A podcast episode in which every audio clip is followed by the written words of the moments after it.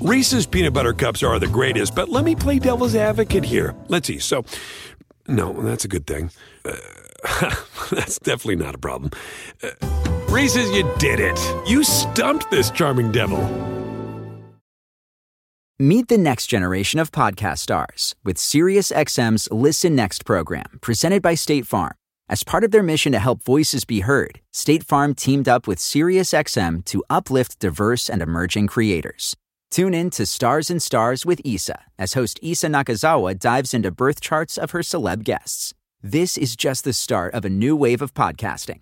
Visit statefarm.com to find out how we can help prepare for your future. Like a good neighbor, State Farm is there.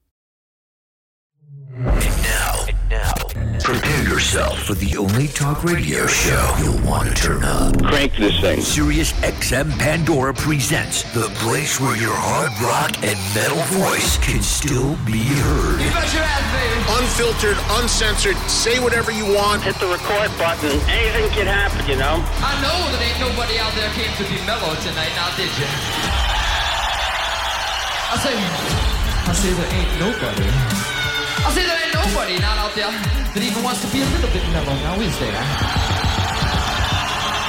Anybody wants to get mellow, you can turn around and get the fuck out of here, alright? This is the Trunk Nation podcast, podcast. with host Eddie Trunk.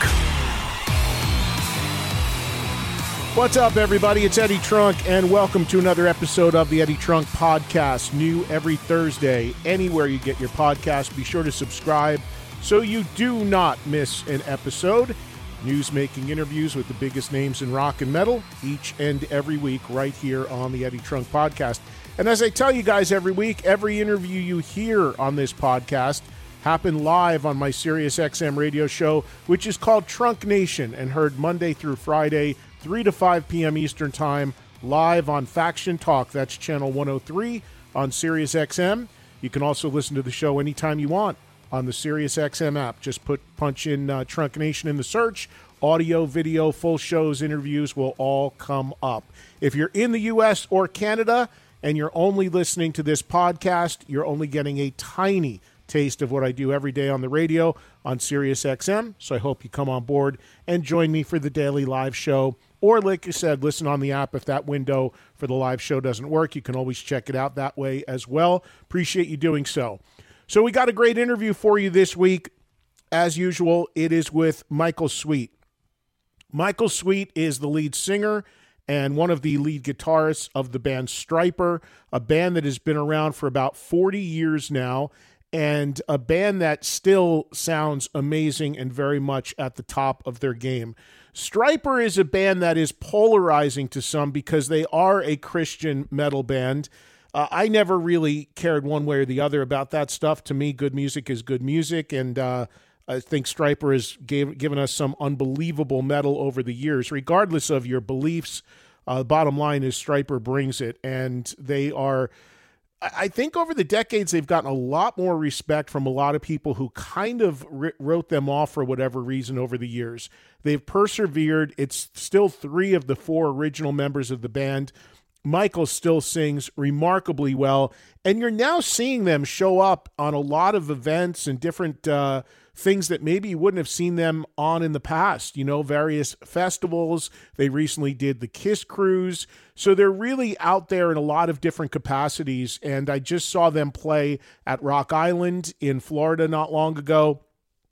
And I, I really think that uh, them being as good as they still are and being around as they as long as they have been and still making good new music. The Final Battle, their new album, is a super heavy record. In a lot of ways, I think they've gotten heavier with each record, and Michael Sweet actually addresses that in the interview coming up. The other th- interesting thing about Stryper is that uh, some of their detractors they've actually now turned into fans and become friends with. A well documented feud between Michael Sweet and Sebastian Bach Recently, they patched that up and have become buddies and even jammed together recently. And on the religious side of things, Michael Sweet talks about this in the interview as well. King Diamond, who of course is the complete opposite, a guy who is you know very much about the occult and and that sort of stuff in his music. King Diamond and Michael Sweet met recently I mean, literally a heaven and hell meeting. so it's really fascinating what's happening with this band who have hung in there, persevered, in a lot of ways thrived against some, you know, pretty heavy odds for about 40 years now and still very much at the top of their game. Their uh, guitarist Oz, Oz Fox has had some serious health problems. We touch on that with Michael and all of this stuff the stuff with Bach, the stuff with King Diamond, the health stuff. All of it is covered in this pretty wide ranging interview. And of course, we talk about their new album as well. So, Michael Sweet of Stryper as my guest this week. I know you guys will enjoy this. Uh, Michael is a, a, fantastic guy, and uh, it was great to spend some time talking with him. And since we did this interview, which was only a week or two ago that this aired live, Stryper have just announced a full U.S. tour, a pretty extensive run that's kicking off on March 30th in Massachusetts. So if you get a chance, check and see if there's a date coming near you. As uh, they tour all over the world, but a U.S. run was announced just the other day as I was getting ready to get this podcast out to you guys. Be sure to follow me on social media at Eddie Trunk, Twitter, Instagram, Facebook page for info and updates. Upcoming appearances, and there are several, including Super Bowl weekend. I'll be in Houston. Saturday, hosting a show with Stephen Pearcy and Slaughter. That is at Rise Rooftop in Houston. The same venue, Rise Rooftop, same place, Houston. The next day is the Super Bowl, and I'll be there hosting a Super Bowl party that will include some tribute bands playing before and after the game. So if you're in Houston, hope to see a Super Bowl weekend. Same place both days. Saturday night, Rise Rooftop. Pearcy and Slaughter. Sunday, I'll be there hosting the Super Bowl party, of course, Chiefs and Eagles. And uh, live music around the game should be a really fun time in a really cool setting. That's a really cool venue that I've not been to since it's been remodeled, so I'm excited about that. Also, real quickly, I can just tell you now a lot of this stuff has just been confirmed. Uh, I have an event, I have a couple things coming up also in Texas in March. So check this out March 16th. I'm going back to the Guitar Sanctuary in McKinney, Texas, just outside of Dallas. And I've done speaking shows at this great venue in the past, and it's always super well attended and great people, great fun. And I'm going to be doing another one on March 16th. So a speaking Q&A show, Guitar Sanctuary, McKinney, Texas, on March 16th. That has just been confirmed. And I can also confirm my special guests for this speaking show will be the Winery Dogs joining me on stage. Mike Portnoy, Richie Kotzen, Billy Sheehan will join me and I will interview them live on stage in my speaking show on March 16th. So if you want to come see the guys, hang with me and the guys, get your tickets now theguitarsanctuary.com. Again, March 16th in McKinney, Texas. Then the Winery Dogs play the next night, March 17th, in Dallas at Amplified Live. I will be sticking around to host that show. And I'll also be hosting the Winery Dogs show on Sunday, March 19th, and that's taking place at Warehouse Live in Houston. So a lot of Texas time coming up for me. Super Bowl weekend in Houston at Rise Rooftop, and then coming back in March, 16th in McKinney, Guitar Sanctuary, my own show with the Winery Dogs joining me for it. The next night, I'll join them and host their show at Amplified Live in Dallas, and also get over to Houston on the 19th, hosting the Winery Dogs there at Warehouse Live. Keep an eye on social media for info and updates, and I hope to see you if you are in Texas. More stuff going on. My speaking show in New Jersey that was in Mar- uh, mid March has now been pushed uh, into April, I believe, is the new date. So if you were planning to come to see me in Tuckerton, New Jersey, at the Lizzie Rose Music Room, we have a new date for that. That has been moved to Friday night, April 14th. All tickets for the existing date will be honored. I'll keep you posted on the socials and on eddietrunk.com. Again, be sure to join me every day on Trunk Nation, Faction Talk 103, live 3 to 5 Eastern, or on the app. Without further ado, let's get to it. This week's interview Michael Sweet of Stryper. Enjoy. Reese's peanut butter cups are the greatest, but let me play devil's advocate here. Let's see. So, no, that's a good thing. Uh, that's definitely not a problem. Uh, Reese's, you did it. You stumped this charming devil. Start clean with Clorox because Clorox delivers a powerful clean every time. Because messes happen. Because. Hey, listen. Remember how you told me to toss those takeout containers before we left for vacation? And you were like, I'm serious. If that leaks over the counter, it'll be a slimy abomination by the time I get back. And I was like, yeah, yeah, yeah, of course. Don't worry about it. I won't forget. well. Ooh, yeah, that happens. So start clean with Clorox. Use Clorox products as directed. Rinse after use if in contact with food surface. Look around. You can find cars like these on AutoTrader, like that car riding your tail. Or if you're tailgating right now, all those cars doubling as kitchens and living rooms are on AutoTrader too. Are you working out and listening to this ad at the same time? Well, multitasking pro, cars like the ones in the gym parking lot are for sale on AutoTrader. New cars, used cars, electric cars, maybe even flying cars. Okay, no flying cars, but as soon as they get invented, they'll be on AutoTrader. Just you wait. AutoTrader. Meet the next generation of podcast stars with SiriusXM's Listen Next program, presented by State Farm. As part of their mission to help voices be heard, State Farm teamed up with SiriusXM to uplift diverse and emerging creators. Tune in to Stars and Stars with Isa as host Isa Nakazawa dives into birth charts of her celeb guests. This is just the start of a new wave of podcasting. Visit statefarm.com to find out how we can help prepare for your future. Like a good neighbor, State Farm is there. How are you, buddy? Eddie, how you doing, man? I'm here. I, I've been moving all day, the office and the studio, so I'm I'm uh, I'm a little spent right now, but I'm doing great. How how much did it suck coming back from that weather we had in Key West to the cold? And I got off the plane on uh, Sunday and it was sleeting and wind and ice and I'm 30 degrees and I'm like, oh man, what did I leave there for? I know, man. It's perfect temperatures. What was it like 75 during the day and 70 at night? Unreal. Uh, it, yeah. yeah, I I'm still not at that point. Maybe I haven't lived here long enough. I moved here in '95, where I hate the winters with all my passion and heart. Oh. I, I'm not there yet, but maybe I'll get there someday. You know, that's surprising for a guy from uh, that grew up in his you know Southern California guy. That's where you grew up, right? I grew up in California. I was born in Whittier and uh, grew up in those perfect temperatures, man, until the age of 32. And then I moved back here to the East Coast uh, in '95. I've been here ever since. Yeah, that's amazing that the cold doesn't bother you because I've got good friends that still to this day live in Southern California. And when they come east in the winter, they're like, "How do you do this?" You know, they never adjust to it.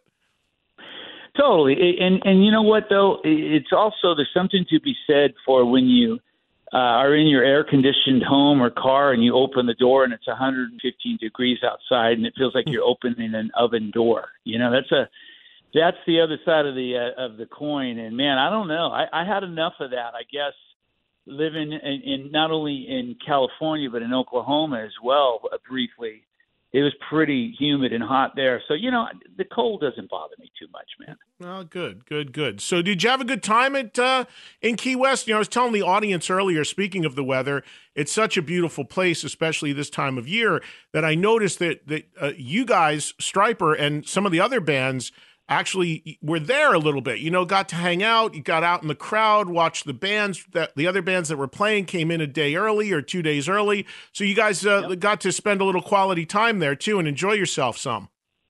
We've been doing that lately. Uh, we make it a point to go in early because uh, so much of the time over the past almost 40 years, you know, we're in and out. We don't get to really see anything and enjoy the moment. We play and we go home and that's it and you look back on those memories and you say, "Gosh, I wish we had spent some time there." So we've been making it a point to do that. We go in a few days early, whether it's Puerto Rico or Key West or Spain or wherever, and we enjoy our time and get to chill out and relax on the beach or whatever, and make it a mini vacation. And I got to see Loverboy for the first time.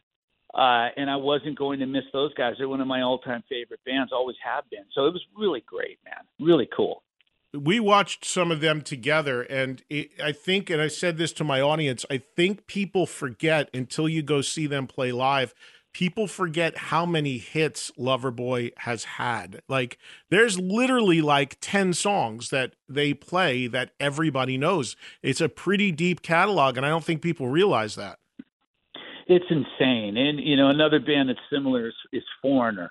You know, yeah. and you just hear hit after hit after hit, and you say, "Oh my gosh, yeah, for, oh, oh yeah," you know, over and over again. Loverboy's the same way, and and they're up there killing it. They sound amazing live, uh, and just blew my mind. And you know, they're one of. If I had to put them on, if I had to make a list of top ten favorite bands of all time, they'd be in that top ten for me. Uh, wow. I grew up. I I'd crank British Steel, and then I'd pop in Loverboy, and and I I love the uh, melodic splash pop sense of their writing, and I think they're an amazing band. Yeah, and there, and then Paul Dean brings that crunch, you know, on the guitar, which we were all watching "Turn Me Loose" and waiting for that guitar riff and all of that. So they do walk that line perfectly. Exactly, and I love that. And you hear a little bit of that. You might hear a little bit of that in some of our songs. You know, like sure. I, there's a song called "Waiting for Love That's Real" on Soldiers Under Command. It's got a little bit of that pop metal sense, and and that's probably coming from Loverboy. They were a big influence, believe it or not. And we watched some of Styx together, right? Weren't you there when Styx was on? Oh yeah, yeah. And Styx is another band, another favorite of mine, and uh, high, went to high school with all their music and their songs. And oddly enough, I get compared to Dennis DeYoung sometimes, and uh, I don't know. I'm still trying trying to get the comparison. I guess the vibrato maybe, but uh, you know, he's obviously a great singer, and I've always loved Styx, man. One of my favorites as well. But isn't it for you as a singer and frontman yourself, it, it, and and seeing a guy that is uh, a little older than you, maybe more than a little, probably about ten years or so, eight ten years older than you. See, I talked about this too with the audience. Seeing Tommy Shaw up there, still singing like that, still looking like that. I, that's got to be yeah. inspirational to anyone who is in like who's doing what you do. I mean, that's insane what Tommy Shaw can still do. It is it is inspirational, and I I hope and pray uh, that I'm able to do just that as well. And it is amazing because you know, sadly, a lot of guys aren't.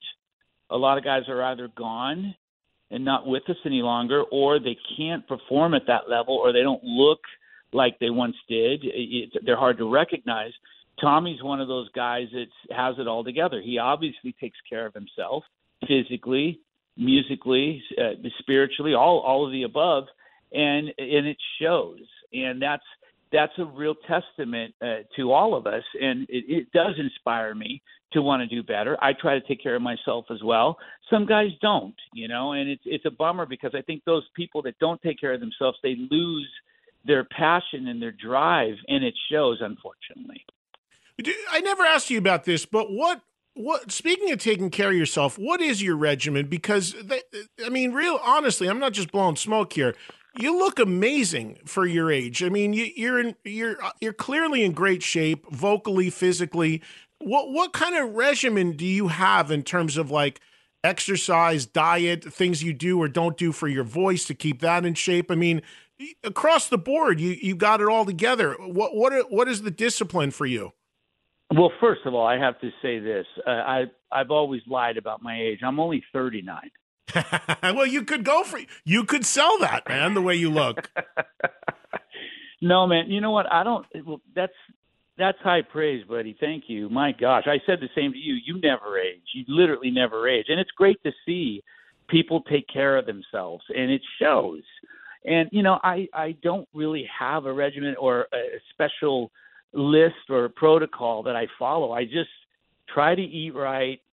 I, I try to exercise. I, I you know, before a, a, a weekend run, if we haven't played for a month, instead of rehearsing for one day or two days, I rehearse for a week.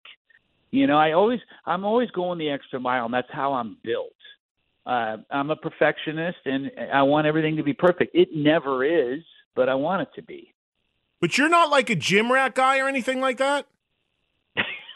no, no, man. I I mean I do push-ups and sit-ups, but I never go to the gym. I just try Jesus. to eat right and take care of myself.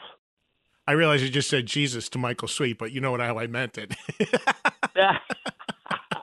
That's all right. Jesus. You Jesus, you can say whatever you want, man. I'm, i know. I'm, I'm just saying. I'm saying Jesus to you, like Jesus. How do you do that? But you know, maybe that plays a role too, because you're Michael Sweet and Stryper. Who knows? But but but but, uh, but I would. I oh. swear to God, looking at you, man, I would think because you're always so fit. I would think that it's like that you're like one of these guys that like you know never ate a carb and you're in the gym five days a week. I just can't believe that. You're you're you you truly are blessed in that regard. Then, Man, I had pizza last night and I ate leftover Oh, you're killing me. And You're I, me. I mean, I, you know, I, but I do try to eat. I try to take care of myself and portion out my food. I don't, I don't get, you know, double of everything. And you know, I do try to watch what I eat, but I'm not, I'm not fanatical about it and starving myself. Uh, and and I'm, I'm always moving. I'm always doing something. I, I don't sit around and eat potato chips on the couch watching watching TV. I I'm just always going, man. Always moving, you know. and what about vocally? I mean, I saw you guys play a few days ago at Rock Island. I'm listening to the new record, The Final Battle, which is phenomenal. We're going to touch on here in a second. But but vocally, I mean, we've talked about this, and I know that you take just as much pride in your guitar playing, but as the lead singer in Stryper, it is truly remarkable what you still do both live and on the records. And is as you get older, we all have seen so many singers hit a wall or their voice changes or or what have you. Where where do you, where do you slot in on that? I mean, how do you feel vocally? Do you do things specifically to take care of your voice or is it just like natural are you a big warm up warm down guy or you just go out there and do it i mean i've talked to singers and everyone has different philosophies about it what's your approach For sure, everyone does. And my approach is I don't warm up and warm down. Uh, you know, I'll do occasional like exercises here and there if my voice is a little under the weather or feeling like it needs to warm up. I find that if I warm up too much, uh, I sing worse. Because you can warm up so much so that you literally are, you know, using up your voice, if that makes any sense. Uh, and some uh, singing coaches will tell you that's not possible. Well, bull crap. It it is possible. I don't care who you are. You can talk or sing too much, and then your voice it gets tired. Same thing with warming up. So I try not to over warm up. Um, I also uh, just know I choose my battles. Um, you know, I don't sing like I used to I, at all. I don't have the range I once had. Uh, I can't hit the notes I uh, could once hit but I don't think that's necessarily a bad thing. Um, I think that it's worked in my favor because my voice was so high before, and now that it's dropped a bit and gotten a little different with age, it works to my benefit and in my favor. At least this this is my opinion. Maybe not. I don't know. Um, and then I just try to take care of myself. You know, uh, I, I save the bourbon for after the show instead of before the show. You know. so right it. well so so uh, soldiers under command the song end of it the scream lord's battle plan can can you still do that I can still do it, but it's one of those things where it uh, sometimes I can't. So in other words, where I really feel the effect of touring is when we go out and do four shows in a row, and we have 5 a.m. lobby calls, and we're trying to sleep on the plane. I'm hmm. the kind of singer where if I don't get sleep, I'm not singing. yeah And you will start to hear it by show one. I can hit that note. Show two, I can hit that note, but maybe not as well. Show three, I'm barely hitting the note. Show four, I'm not even attempting the note. And, and that's if there's four in a row fly dates. Okay, now Right. if I'm on a bus, if I'm on a bus sleeping, I can still hit those notes after three or four shows. So it's all dependent upon sleep or versus no sleep. Yeah, yeah. You know what's interesting about singing too? So as a fan, I go immediately to a moment like that in your catalog. When I was talking to Rob Halford about uh, once, I was talking about uh, singing and "Victim of Changes," that song in particular. And Wow, I said yeah. to him, "I go at this point in your life when that scream is coming up, which is so iconic and major in a major moment. I said, you that's got to be weighing on you the whole show that that thing's coming and the whole audience is waiting for you to still do it at 70 whatever years old he is. And and I remember him telling me that that for him that actually is not the hard part of that song that it's actually more di- was more difficult for him singing the breakdown part where you know changes come over your body. That, oh, that's right. A whole different Yeah. register. And he's like, Oh, he yeah. goes, those are actually more challenging things sometimes for me than actually doing the high scream stuff, which I was really amazed by because that's not anything I would have ever considered. But as a singer, from you know the mechanism of it, I, I guess it's just a different kind of approach to come down to that. No doubt about it. For me, it is the high notes. I mean, my my voice is very fickle. I have a really serious postnasal drip. I've had it my whole life, and the doctors freak out when they scope me and look at my vocal folds, my cords, and they always, uh, you know, send in another doctor to say, "God, take a look at this," because I have really thick, as they described it, it looks like glue on my vocal cords, but it's a, a, a double-edged sword it it prevents me sometimes from hitting high notes because I'm all congested, but at the same time, it's protected my vocal cords. So for me, it's those high notes. Those are the ones I got to get over, the hurdles I got to get over. And when I hit them, you'll see a different Michael Sweet on stage because my confidence builds. When I Mm. can't hit them, you'll see a different Michael Sweet because I go into a hole. Hmm. It's hard to overcome that mentally, really hard. Yeah, yeah, I would think so. Hey, so the new album, as I referenced, came out last year, The Final Battle. And I, I don't know. I mean, when I first heard Trans- Transgressor, the video for it is really cool. I, I, to me, and correct me if I'm wrong, to me, it sounds like Stryper gets heavier with every record. I mean, in, in a good way. I mean, it's not thrash metal, but man, even in recent records, there's times he almost bordered on that with some of the the the the bass and the the drum stuff going on. Is that a conscious thing, a conscious thing, or or is that just kind of where the band's progressing? It may very well be uh, like a, more of a subconscious thing. Uh, you know, for years we've been called many things: uh, pussies, wimps, you know, a joke. Uh, you know, by by numerous folks who think that we can't play or uh, play metal and we, we don't have the heavy and, and we don't bring the heavy. And maybe it's just years of that coming out, uh, and we're kind of saying, "Yeah, really? Okay, you know, let's let's see about that." I I don't know, but also, uh, we grew up on heavy. Like all you would hear if you came around the Stryper rehearsal room in '82 and '83 and '84, or actually Brock's regime at that time, uh, all you would hear blasting uh, while we were on break was Dio, uh, Maiden, Priest, Scorpions. You know, not not thrash metal, but but metal, classic metal. And we grew up on that. That's all we listened to. And then you would hear Loverboy, you know, and, and bands like that. So it's really interesting. Um, we just love good songs, but we're we're heavy guys. We grew up on metal, and uh, for some reason, I guess because of the the glam era, the glam look, the way we looked, probably overshadowed the way that we sounded. Because even if you go listen to some of those old songs on the old albums, you're gonna you're gonna find some metal tracks on there that are Oh heavy. yeah, oh yeah, But yeah. There's no doubt. people. I think because of the look, maybe that got forgotten sometimes. And obviously, a song like "Honestly" was such a big song, and all of that, the the ballady stuff.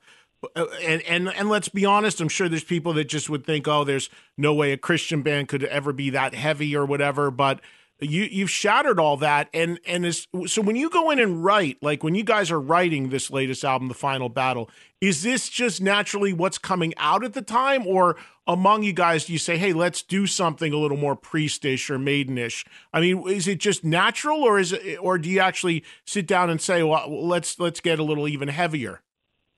Oh, It was definitely natural. I mean, eh, heavy has always been natural for us, but also, honestly, has been natural for us because we love Journey. Yeah. We used to listen to Journey all the time. Yeah, you know, yeah. and it wasn't like we were having to fake uh, writing a ballad or playing a ballad.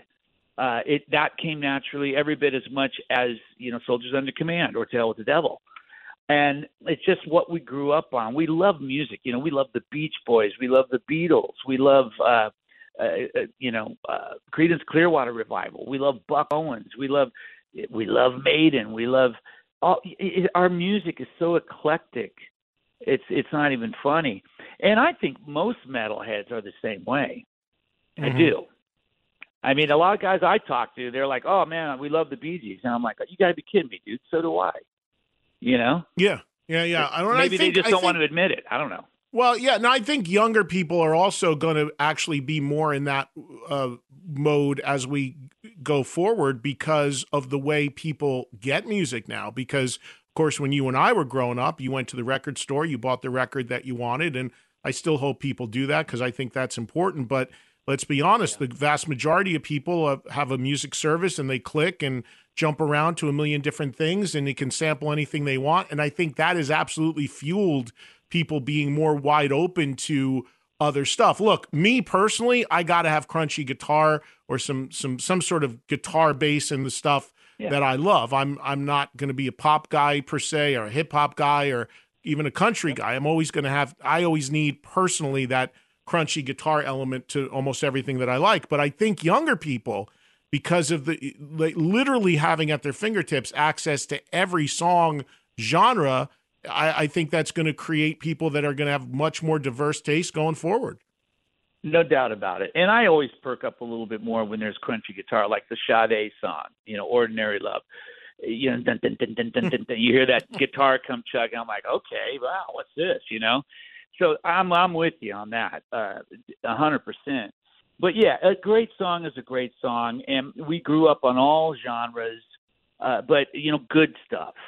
You know, uh, we didn't listen to like there were so many other bands we didn't listen to. We just didn't get into because like, uh, okay, we're just not feeling or getting this at all.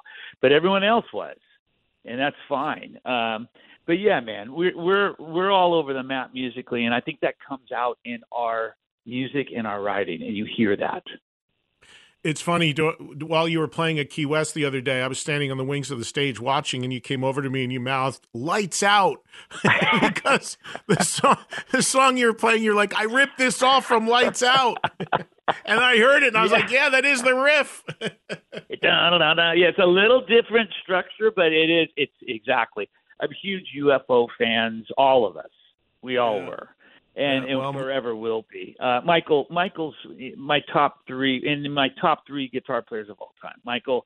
I, I'd go with John Sykes, Michael Schenker, and and Randy Rhoads slash Eddie Van Halen. It may be between those two guys, but yeah, Yeah, For sure. I'm with you. I'm with I'm with you with a lot of that stuff too. Uh, But I always I always jump in and defend the Paul Chapman era of UFO. I love those records as well. I think they get super overlooked. Wild, oh, Willing, and Oh, for Innocent, and Mechanix, and No Place to Run. Amazing records, also. A hundred percent, hundred percent. I just I'll never forget that feeling I had when I heard Michael play and just the conviction and the the tone and the way he delivered his notes. It just blew my mind. I'm like I'd never heard anyone like that, and you never will hear anyone like that. No, no, and he's still like under seventy years old. I think. I mean, he started when he, in 1970. He was like 15, so he's still like Yeah. late 60s. He's still out there doing it. It's cra- It's crazy. It really is. Hey, I was I watched. I was clicking around a little bit before I knew I was going to talk to you, and I, I remembered this. The vi- so in the video for Transgressor, you're wearing an eye patch, which. I was like, oh, Michael, you know, rocking an interesting look there. But then I remembered you actually had a problem with your eye. That wasn't a fashion statement, right? No, it wasn't. At that time, I had to wear the patch because what happened uh, when I didn't wear the patch is I would see uh, almost like double vision. Because everything out of my right eye still does, but my brain's gotten more used to it. But everything out of my right eye is smaller than everything out of my left eye, like considerably. So Did you have the Did you have detached retina? I did. It detached twice, and then there was so much scarring from them trying to put it in place and all the tears. They had to remove part of my retina. So I have a, a permanent peripheral upper vision blindness. It looks like someone drew a sharpie over the top of my eye. You know. Wow. Uh, and it's just really weird. That eye's pretty jacked up, and then my left eye's got two tears. Uh, I've got a bunch of floaters in that eye, and my vision's not too great right now. But you know, I'm I'm happy. I'm alive, and I can see a little bit, and I'm thank I'm thankful. What What is it with rock guys having that retina thing? Because Todd Kerns had it, uh, uh, Brent Fitz had it. Both guys when they were playing with Slash. I I, I mean, sounds crazy, but I mean, could could it be something to do with like headbanging? I mean, did did the did doctors give you any insights on why that's happening? That's a really interesting point, man, and a great question. Uh, actually, if you notice, I don't headbang anymore. Yeah. I, I I I throw a beanie on. I don't really care about my hair anymore because I'm not going to be moving it around trying to look cool anyway. And um, I don't. You never see me banging my head because I'm I'm scared to death uh, that if I do, my other eye is going to detach, or my or my right eye is going to re-detach. Uh, interesting uh, question, though. I mean, Todd Kerns, yeah, uh, uh, Brent, uh, Paul Gargano, a number of guys came to me when I when it happened to me, and I've been asking that same question. Like, I wonder if it has anything to do with this or that. Maybe I know we're all nearsighted, so our vision from far away is poor. So our eyes are elongated and stretched out. So our eyes naturally over time are pulling on our retinas more than the average person. And it- uh, that creates a problem. I have thinning of my retinas. So you put the two together, it's hereditary. And then, you know, it could be from headbanging. It could be from the lifestyle. I don't know, man. Who knows? When you when your retina detaches, does from your eye, did when it your eye basically detaches inside, is it painful when it happens? What happens to you? What do you see? What what's the feeling? I started noticing back in September of 21. I started noticing a lot of floaters in my eyes when I was watching TV. Not just regular like black dot floaters, but like squiggly line spider web floaters. And I just thought to myself, I said to Lisa, "Man, I've, I've got a lot of floaters going on here. I don't know what's going on." But we were moving at the time. We had to be out of our house by the end of September, so I put it off. I didn't go to the eye doctor and we hmm. went down, bought an RV, traveled down to Florida, and went about business.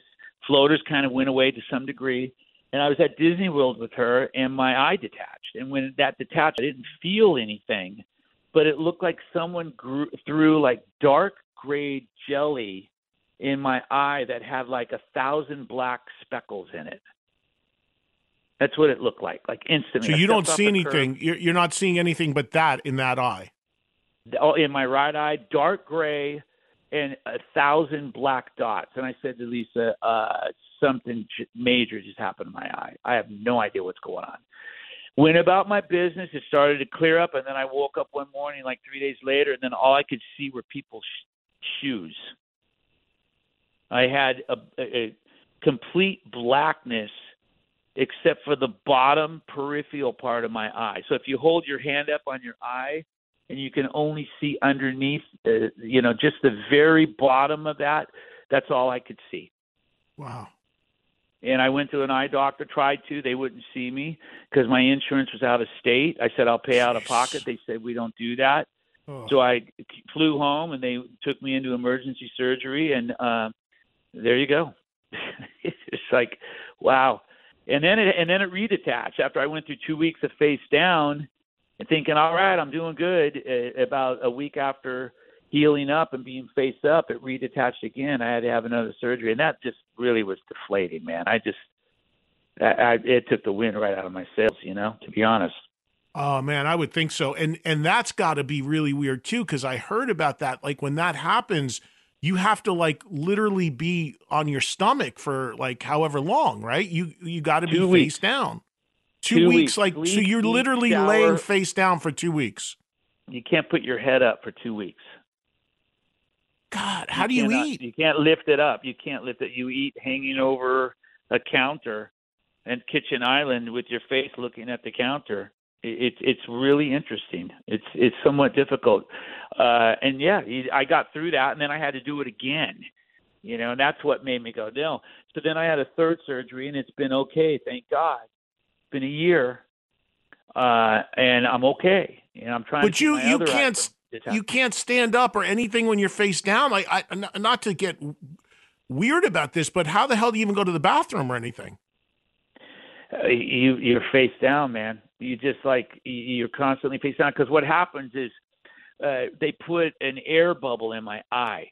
They injected a bubble, either air or oil, and you got to stay face down because that bubble is rising up, pushing on your retina, holding it in place. So when you raise your head up, your retina can redetach just like that.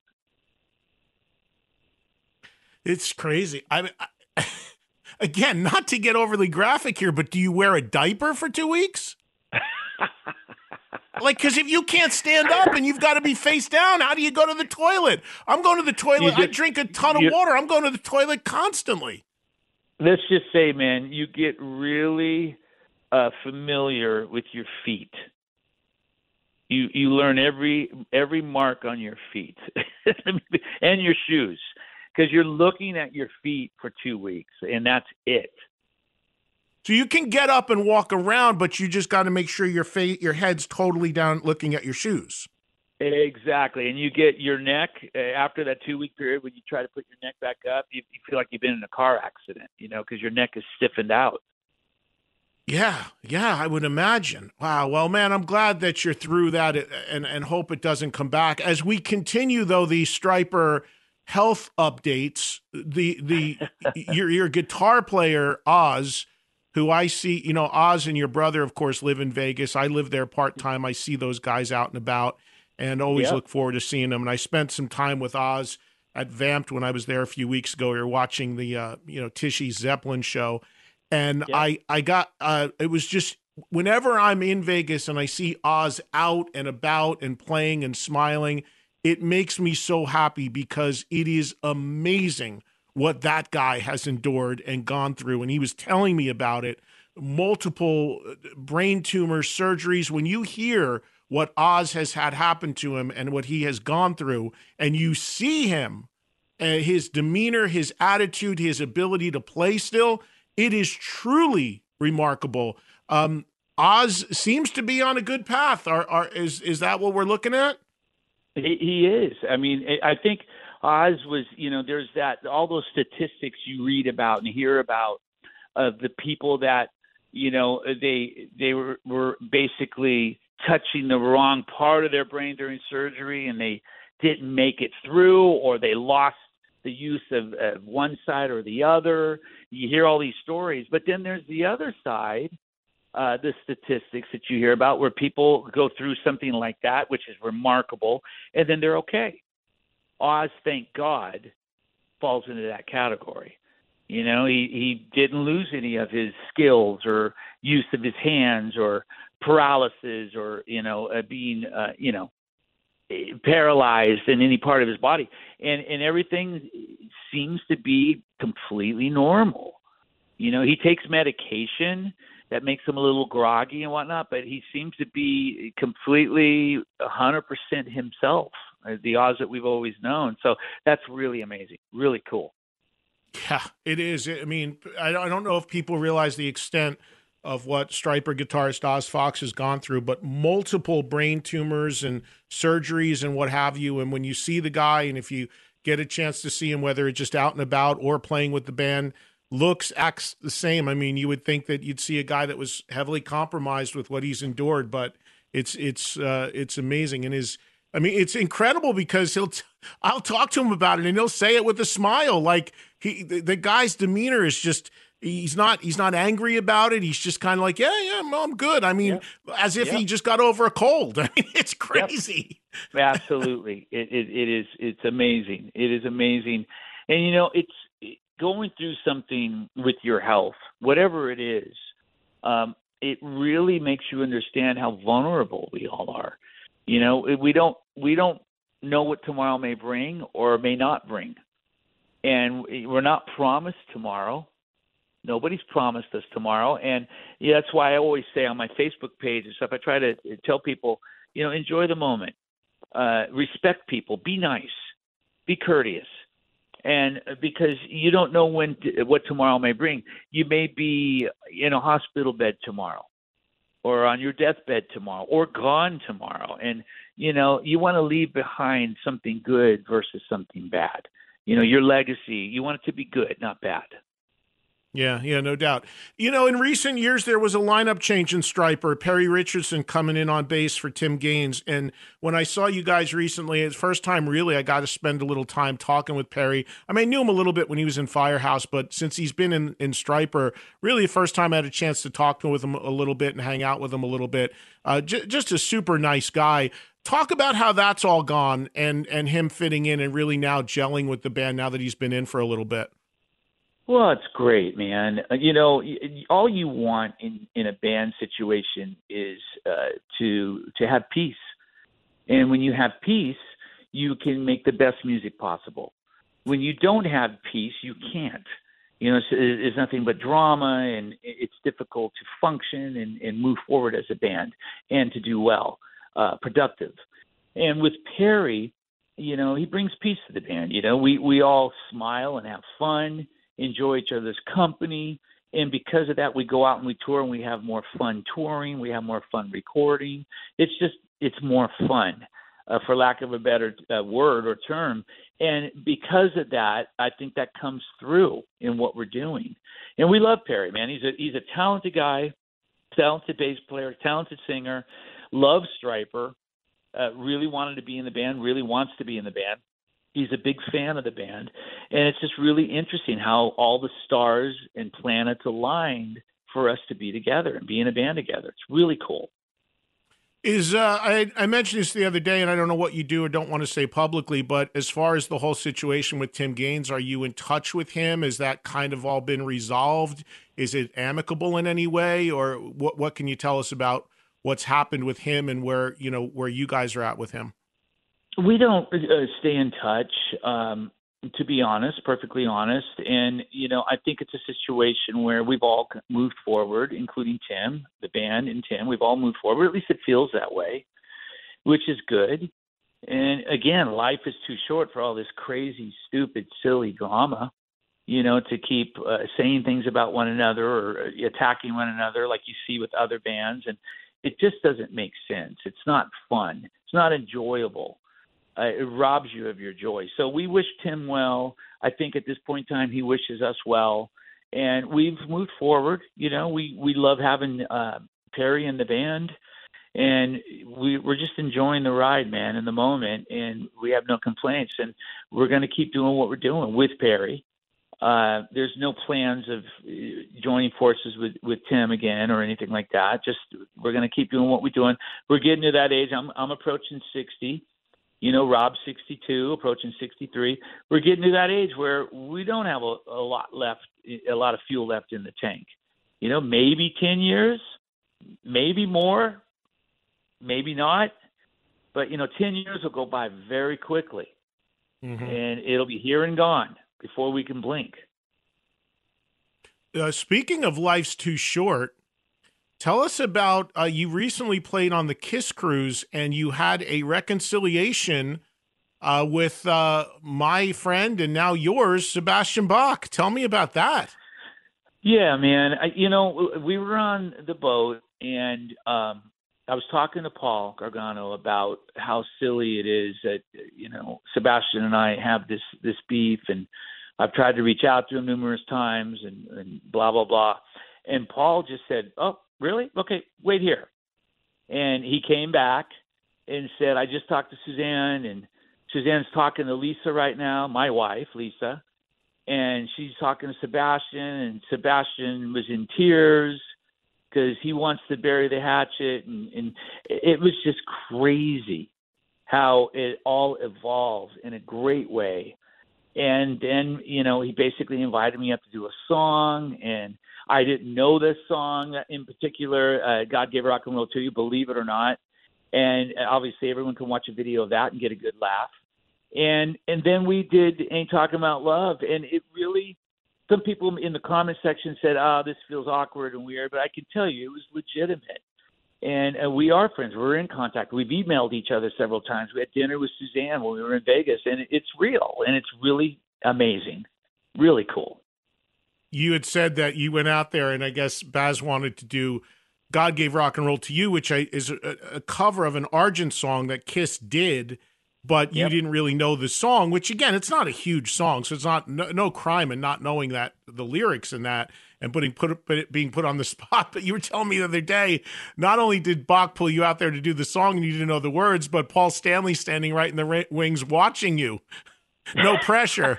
yeah, because we were texting each other, the band and everything, about okay, so we're not doing God Gave Rock and Roll, and the band's like Brent and, and everyone like, yeah, that's right, we're not Tracii Guns, we're not doing it. we're gonna have you out for uh, ain't talking about love. So I'm like, okay, cool, I know that one. And I come out on stage, and, and Sebastian's introducing me and, and being very kind, and we're hugging and stuff. And then all of a sudden, and God gave rock and roll to you. I'm like, oh shit. And you see me reach into my pocket for my phone for lyrics. You can watch the video; it's hilarious. You can see me freaking out, and I'm like, "Oh my gosh, no!" And and then I look over as I'm looking at my phone, and there's Paul Stanley right there watching me go through all this, and probably thinking, "What a what a moron." I don't know, man. He probably would. He's got so many songs. He probably wouldn't remember the lyrics either. well, I think I apologized to him. We ran into Paul down uh, on the lower level of the boat, and I said, "Dude, oh man, I I didn't know the lyrics. What an idiot!" You know, and he just kind of laughed it off or whatever, and it didn't seem to be a big deal. But you know, it, it was it was great to be able to bury the hatchet and to actually talk to Sebastian after so long and realize that we're just two guys, you know. Uh, not to sound like that movie, you know. Uh, what was it? I'm just a girl uh, trying to love a boy, Notting Hill or whatever. I'm not trying to sound like that, but we're just two guys uh, doing the same thing, uh, you know, who are both trying to enjoy life and make the best of it. And why, why feud? Why fight? Life, uh, you know, cliche. Life is too short, and it is. Yeah, yeah, no doubt. Well, and then one last thing here. Another uh, major meeting that made some news was, and, and a photo and what have you, was the you and King Diamond meeting, literally a heaven and hell meeting. Talk about that because that could have broke the internet too. Well, you know, when we got that to that festival, in Mexico. Uh, I walked into our dressing room tent, and right next to ours it said King Diamond, or, or Mercyful Fate, excuse me. And I said to myself, okay, there's no way I'm going to leave this festival without meeting Kim. And I spoke to someone, and they spoke to someone, and arranged us meeting. I went out in the hallway, and there he was, and he said, Michael, nice to meet you. I said, Oh, it's so nice to meet you. What's going on? And he was all smiles and very gracious. And we talked about the weather where he lives and the weather where I live and just regular stuff. And it was really in- incredible, you know, because you you have this this idea of what it's going to be, you know, good versus evil and is there going to be a, a war? Is there going to be this? You know what I mean? And it's the exact opposite. And that's really the way life is nine out of 10 times. So you guys didn't uh, go there in the conversation as far as anything uh, in terms of the differing beliefs on each side. You just kind of no. d- two dudes talking. It wasn't like you handed them a Stryper Bible, right? No, two dudes talking, and and and we enjoyed each other's conversation. And uh, if we were out at a, a restaurant, we would have hung out and had some wine and, and, and broke bread together and talked more. You know, uh, and it's just interesting because some people from both camps freaked out. Most people were positive, but some people from my camp are like, "Did you get to talk to them about the Lord?" You know, I'm like, "Really?" You're kidding. And he didn't right? talk to you about the devil, right? So I'm going to go up to to Kim immediately and say, "Let's talk about the Lord." did That's you talk about I... doing? Did you talk about doing a duet together? That would really be a cool well, thing. That's something I would have talked to him about first and foremost. I did not, and and maybe that will happen someday. That would be amazing. But we just talked about regular stuff, you know, and and it was brief. It wasn't a long conversation, maybe five minutes, six minutes. And um, his wife uh, wrote on my Facebook page about how she wanted to meet me and meet the band, and how great it was that Kim and I met, and it was just really cool, man. It was it was amazing. And I'm sure there's a mutual respect there. I mean, I know King, and he's a he's a he's a very smart guy, and he's a very engaging guy. I've had him on the show many times, and uh, you know he's he, he's he's fascinating to talk to, and and you are as well. So just you know, fly on the wall for that would have been really really i mean i know you guys just talked about surface stuff but i think it's um uh, you, you're you're both intelligent, well spoken guys, and I thought I think it would be a really engaging conversation to really you know to get into that a little bit more. I mean it would be amazing if you guys did a song together and you're both i mean you both have very very powerful unique singing styles.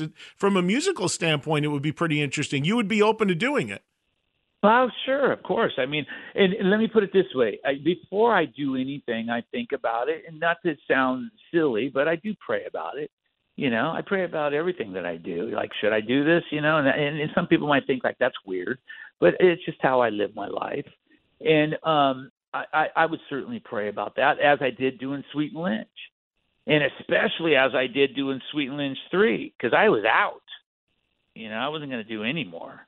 Well, we should had, mention that you there is George was on this show last week and mentioned it that there is a third album that you have coming with George Lynch, right?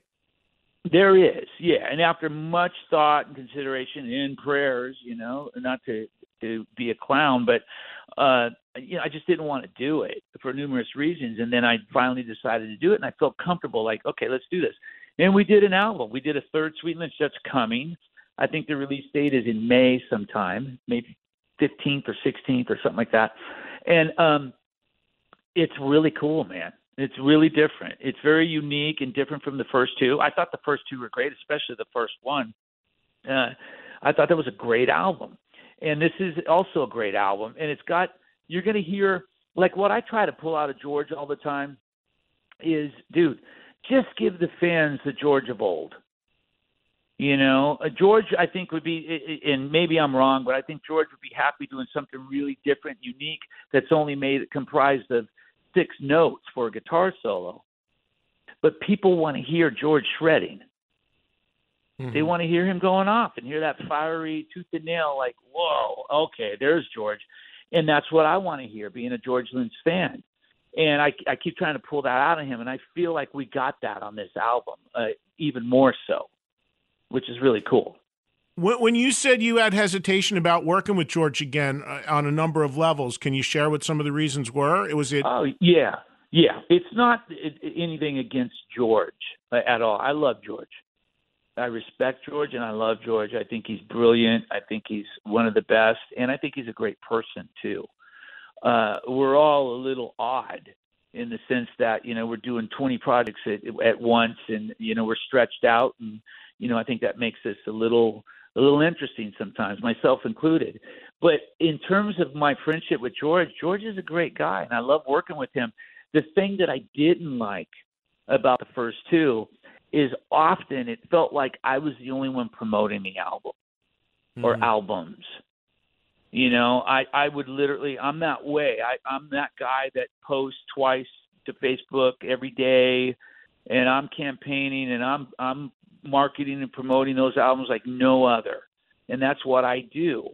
And maybe I should have been that, and and you know make that my living. I don't know, but you know when I when I see other people not doing that at all, and a week goes by and I see one post from everyone else, and then there's you know thirty from me, it, it it's disheartening and it's like wait a second here. We're a band. We're not it's not this isn't a solo show.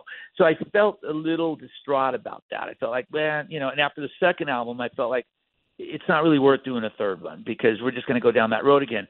This time around uh we did things differently and i'm hoping that everyone really gets behind the album and talks about it. It sounds like george is talking about it. He talked with you about it. Yeah, um, well, he brought it up so, along with the 18 other records he has coming out this year. But yes, I mean, that's the problem. Yeah. That guy pumps out a record a week with somebody. Well, and God bless him, man. And, and if he can do that and he feels confident and comfortable doing that, God bless him. I don't. I mean, I could if I if I went in the studio that much and did it, I could do that, but I prefer not to because I feel what happens with me is I start to compromise uh, who I am as an artist I don't want any performance to be, uh, you know, not the best. I want it to be my eh, give my best and give my all to every performance. And if I did five or six albums a year, I wouldn't be giving my best. I'm just speaking for me. And you know that's why you don't see that out of Michael Sweet. You still see two or three projects a year from me, uh, which is a lot. You know, we've got Sweet and Lynch coming out. I've got another project coming out uh, on Frontiers later this year. That's a little different. It's a little more Journey meets Foreigner, uh, not not metal at all. Uh, and then we've got a, a Stryper acoustic album that uh, Oh, we have in the can. And you know, there's a lot going on. But yeah, George, wow, it, it it blows my mind. And I Yeah. and George and I joke about that. We just joked on the phone about that. He's like, "How many projects you got coming out?" And I said, three, maybe four. And he goes, "Dude, that's nothing. I've got." and it's funny, man. And it, it's not really a competition, but it, it is in a in a fun way, you know. Last thing, I'll let you go because we had a lot to catch up on, and I'm glad we've done it. Uh, as far as going forward here with Stryper for this year of 2023, uh, just live shows, it, actual touring, fly dates, jumping on different stuff. What's the what's the year looking like for you guys? Oh gosh, really busy. Calendar's full. We we start off with uh uh we're going to do a tour in Australia. We leave in 3 weeks, I think it is. And we're doing five or six cities there. Then we come back and we do Monsters of Rock and then we jump on a ground run for 6 weeks. And we'll be out doing a lot of shows during that time. We're filming our documentary this year finally. We start filming that. Uh, we've got these uh, two albums coming out, Sweet Lynch in May, the other one the end of the year. Um, and uh, gosh, I'm going to be finishing up another solo album. Music's done for that. Uh, more Stryper dates. I mean, there's a ton of dates beyond the six week run. So uh, there's a lot going on, man. It's a busy year. Every year's super busy, and we're thankful. I never take it for granted the fact that I'm I can still do this and I'm alive and people want me to do it, it, it really blows my mind because uh, I thought that was that ship sailed 20 years ago. Uh, and I'd be, you know, working at Home Depot or something like that for, for you know, a long time. So to, to know that I can still go play music and make a living at it and do what I love and make people happy doing it just is humbling. Blows my mind. And more and and as importantly still doing it at a very high level because you're not out there making a mockery mockery of the legacy of the band. You're still honoring it and and making great new music. Like the new album that's out there called the final battle that i highly highly recommend. And uh, last thing when the final battle came out there were some Stryper fans that got a little concerned thinking the title led into maybe this is the last record almost like a farewell sort of aspect to the band. That's not the case right I, not that I am aware of. We have not discussed that, but it certainly could be the case in the sense of we just don't know what may happen next. I mean, a- again, with these health issues we have going on, you know, it, it, we may not be able to make an album for uh, quite some time, or we may not be able to make an album period because of funding or because of who knows. And it, you know, I, we have not discussed ending right now. No, at all. Okay. And our plans are always to do more. But there's nothing on the books right now for another album to follow up the final front, the final battle. I keep wanting to say the final frontier, the final battle. What what that title means and it represents is the battle, the infamous battle of Armageddon out of Book of Revelation. That's what it's supposed to, uh, you know, bring to mind. Well, a relief for Stryper fans then that it's not a farewell tour sort of statement. So good to know. Listen, Bud, I uh, love catching up with you and uh, thank you for the time. And it was great seeing you last week. And if not sooner, I'll see you on board the ship on the Monsters of Rock cruise. And everybody just keep an eye at, on, uh, as Michael said, he's active on Facebook, Stryper website, whatever the case may be, to keep up with everything going on. And having just seen the band live a few days ago, I can tell you, uh, you guys are sounding as great as ever. So, uh, congrats on everything. Best of health to you and Oz and the band and the families. And uh, I'll see you out there soon. Thank you, brother, and thanks thank you for always supporting us and waving that Stryper flag because a lot of people don't, and you do, and that's brave, and we thank you. We're very very appreciative, man. So God bless I- you. I appreciate it, man, and I'm looking forward to the doc. I'm a huge fan of documentaries, so you you guys are a great subject for a documentary. I'm glad to hear that's in the works. Is there a timetable that that's coming out? You want to get it out this year? Or? Yeah, we, we this year we're working on it, and we're looking at next year having it having it finished and getting it out there, man. We don't want to wait beyond that. Uh, we were able to raise a lot of money through a Kickstarter campaign. We raised basically a quarter of a million dollars. Our goal was a hundred, and we raised two over two fifty. And um, we want to do it right. You know, we really want to do it right. But it's coming, and it's going to be powerful. Awesome. All right, man. Well, I'll talk to you soon. All right, you know where to get me. I'll talk to you soon. All right, Eddie. God bless you, man. Have a good one, and uh, keep up the great work. And I'll see you soon, man. Thanks. You too. Bye bye. Well, thanks to Michael Sweet. Hope you enjoyed that interview. Like I said, since we did that interview about a week or two ago, Stryper have announced a full U.S. tour kicking off in late March. Check and see if there's a date near you. I can tell you, having just seen the band play live, they are still very much at their top of their game and sounding amazing. And I thank Michael for being so open and candid about everything. I mean, we covered so much in that interview. It's always great to speak with him. And again, just a reminder that interview happened live on my SiriusXM radio show, Trunk Nation. Be sure to tune in Monday through Friday, SiriusXM channel 103, live 3 to 5 Eastern, noon to 2 Pacific, or anytime you want on demand on the SiriusXM app. Social media, again, at Eddie Trunk, Twitter, Instagram, Facebook page. My thanks to Joel Pollack for producing, and I will see you guys next Thursday for another episode of the Eddie Trunk Podcast. Be sure to subscribe, and also, of course, on the radio on SiriusXM. Take care. Reese's peanut butter cups are the greatest, but let me play devil's advocate here. Let's see. So, no, that's a good thing. Uh, that's definitely not a problem. Uh, Reese's, you did it. You stumped this charming devil. Meet the next generation of podcast stars with SiriusXM's Listen Next program, presented by State Farm. As part of their mission to help voices be heard, State Farm teamed up with SiriusXM to uplift diverse and emerging creators. Tune in to Stars and Stars with Isa as host Isa Nakazawa dives into birth charts of her celeb guests. This is just the start of a new wave of podcasting. Visit statefarm.com to find out how we can help prepare for your future. Like a good neighbor, State Farm is there.